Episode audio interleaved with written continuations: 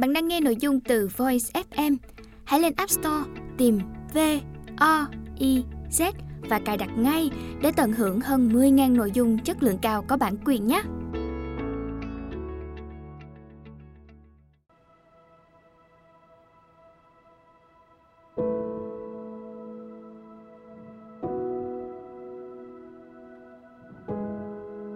Bạn đang nghe sách nói tại Voice. Mời các bạn lắng nghe quyển sách Nhắm mắt lại thấy cả bầu trời. Đơn vị ủy thác bản quyền, Tác giả Gary Nguyễn, Giọng đọc Tấn Khoa. Lời ngõ Xin chào các bạn. Tôi thích viết những gì thực tế. Đó là lý do vì sao tôi khá thành công khi cộng tác với các tờ báo dành cho tuổi teen. Nhiều người biết đến tôi một cô bé thích viết lách Hay cười hay nói Thế là quá đủ Vì với tôi Viết chính là hơi thở của cuộc sống Tập truyện ngắn nhắm mắt lại thấy cả bầu trời hoàn toàn là một sản phẩm của đời thực. Pha lẫn một chút trí tưởng tượng vào trong ấy. Đó là những cảm xúc, những kỷ niệm, những tâm tư về tình cảm học trò, tình yêu thương trong gia đình của những cô cậu nhóc mới tập tễnh vào đời. 18 tuổi, một con số không quá lớn, nhưng cũng đã đủ lớn để có thể cảm được hương vị của cuộc sống.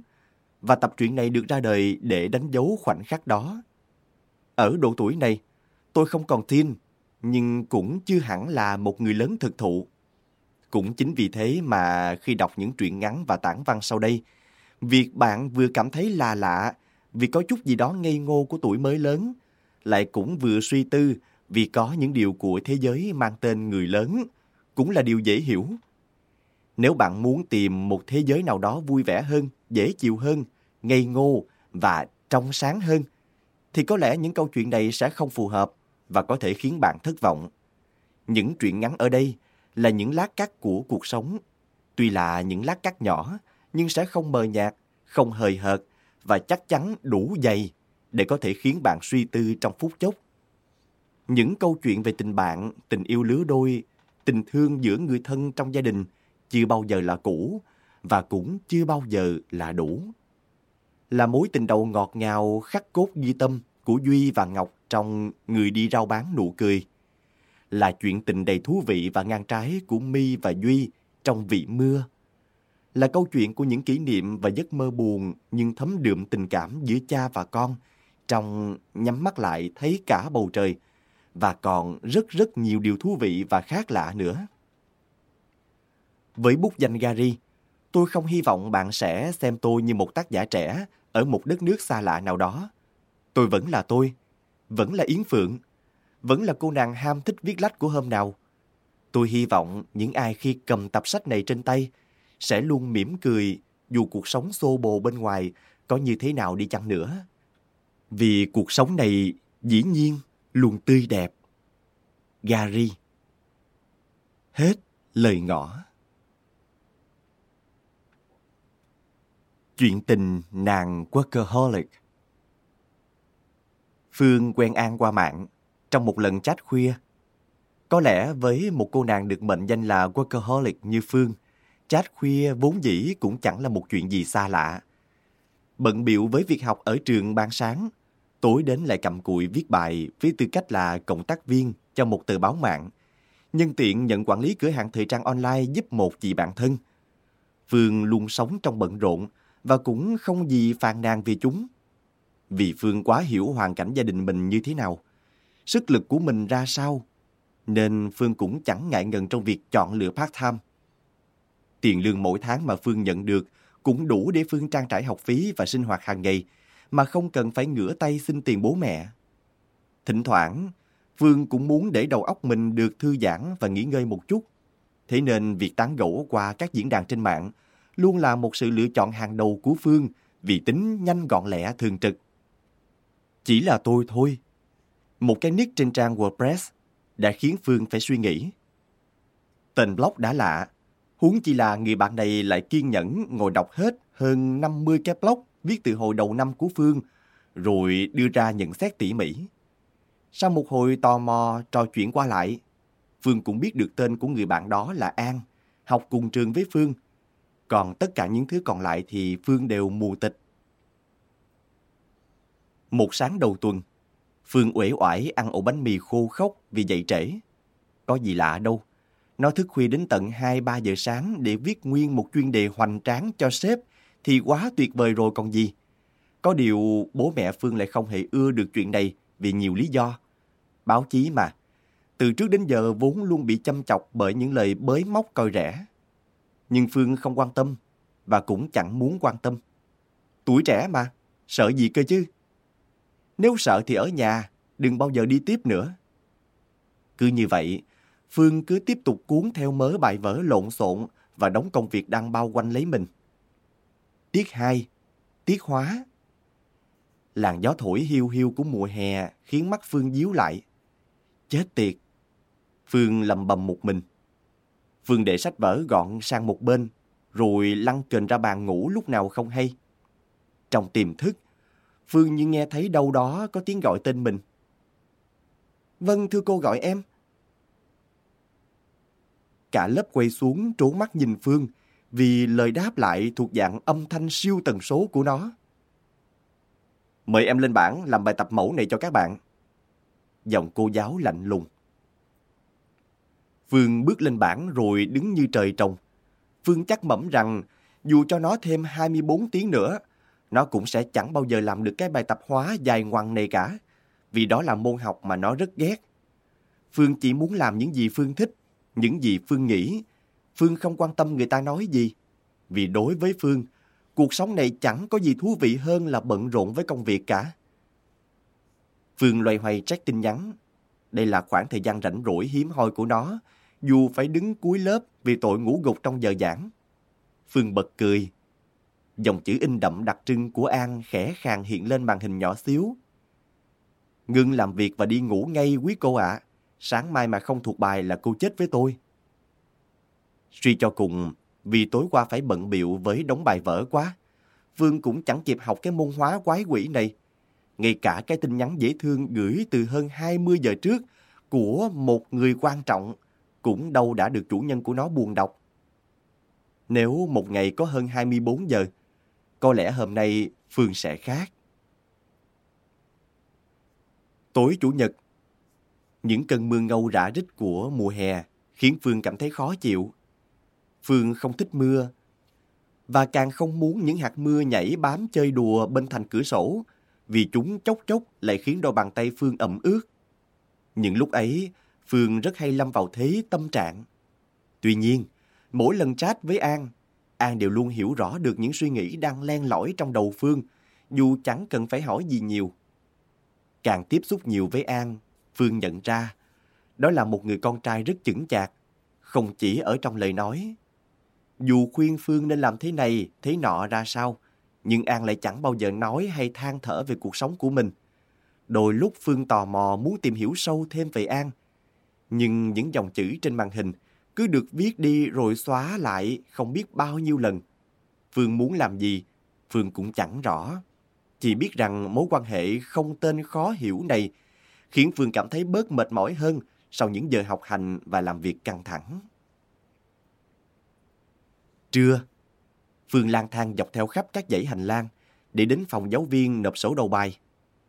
Nếu hôm nay cô bạn lớp phó học tập không đột nhiên bị bệnh mà xin nghỉ, có lẽ Phương cũng chẳng tốn thời gian để loay hoay với mấy thứ này đâu.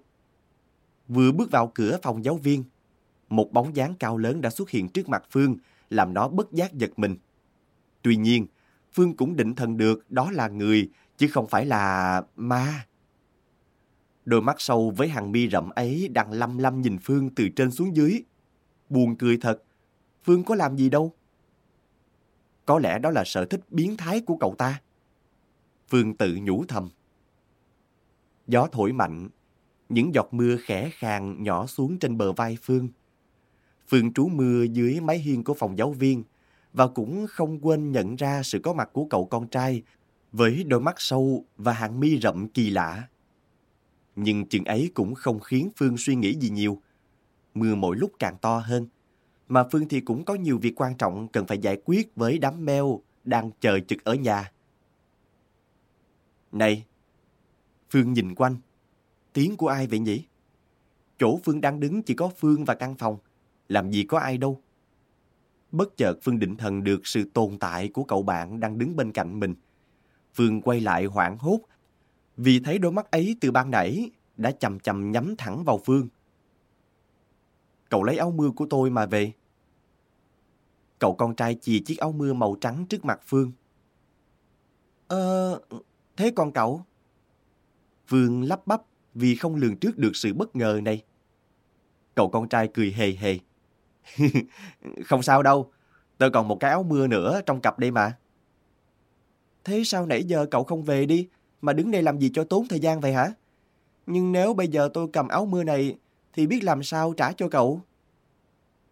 À, tôi là Bảo An, học lớp 12A3 bên cạnh lớp cậu. Ra là vậy, nhưng tôi không thể...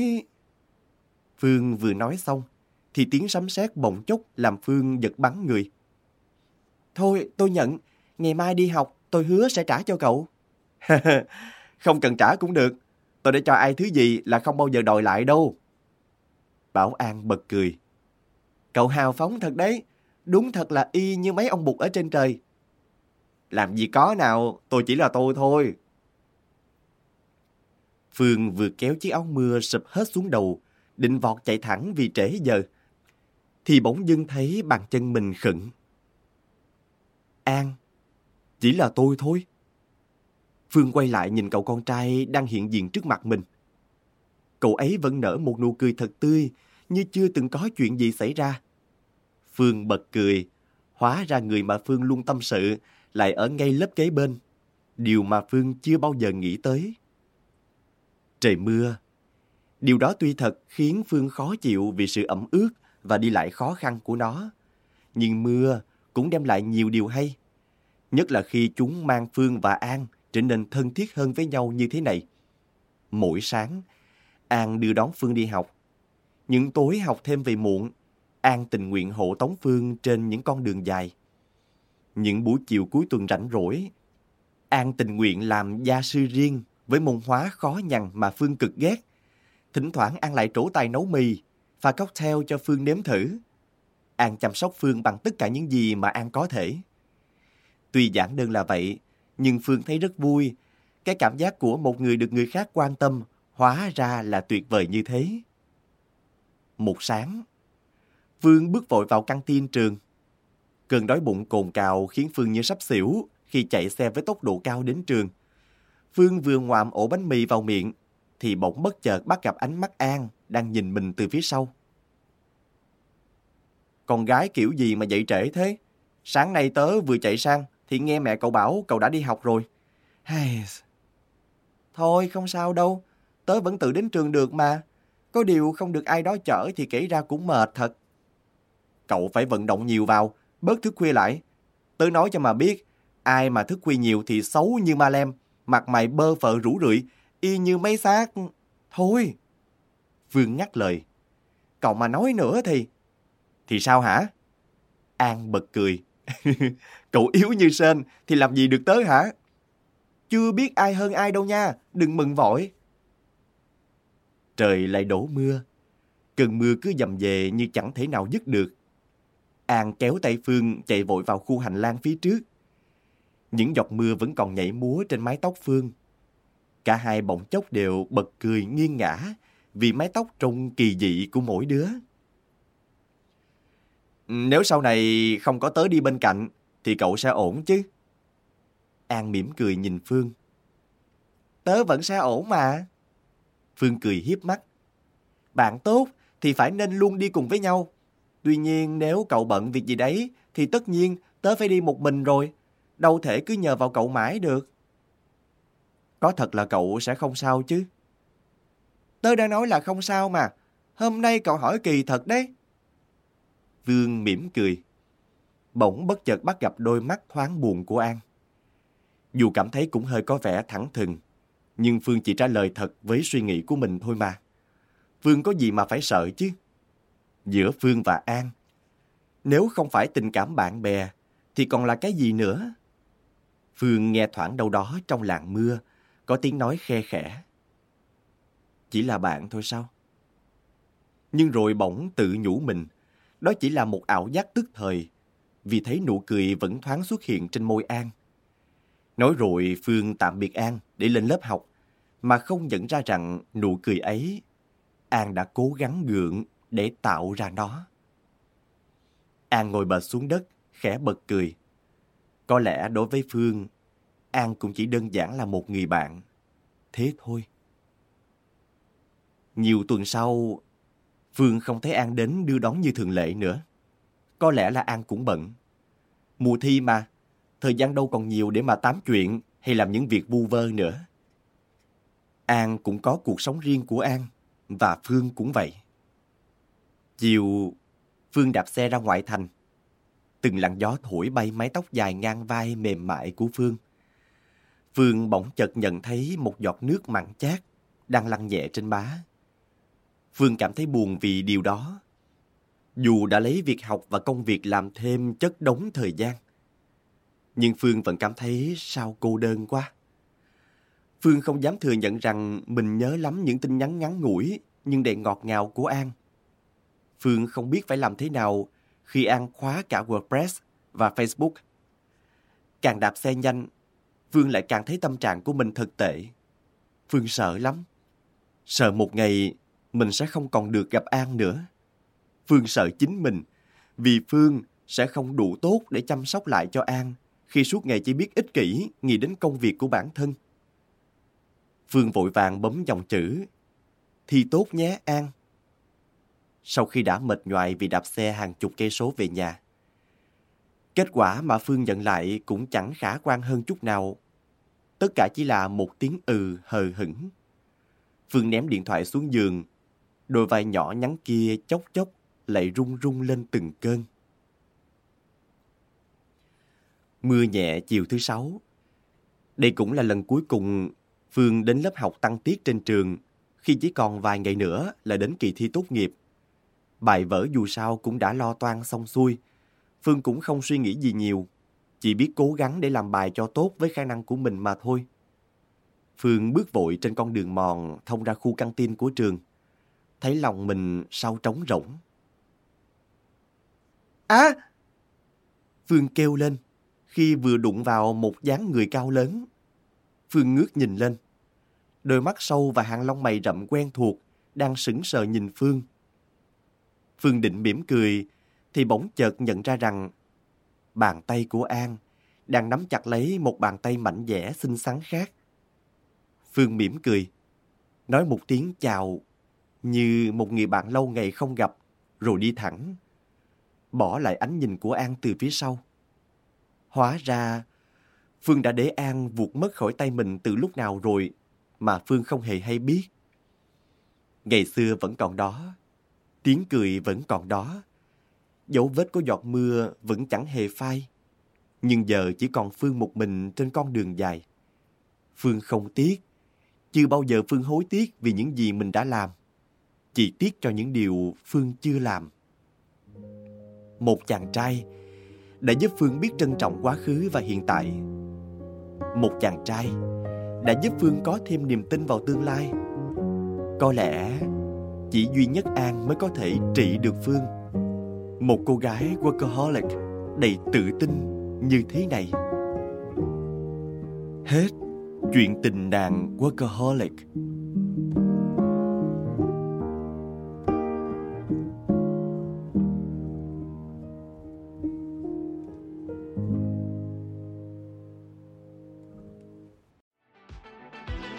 Voi FM Ứng dụng sách nói chất lượng cao Kho sách nói lớn nhất Việt Nam.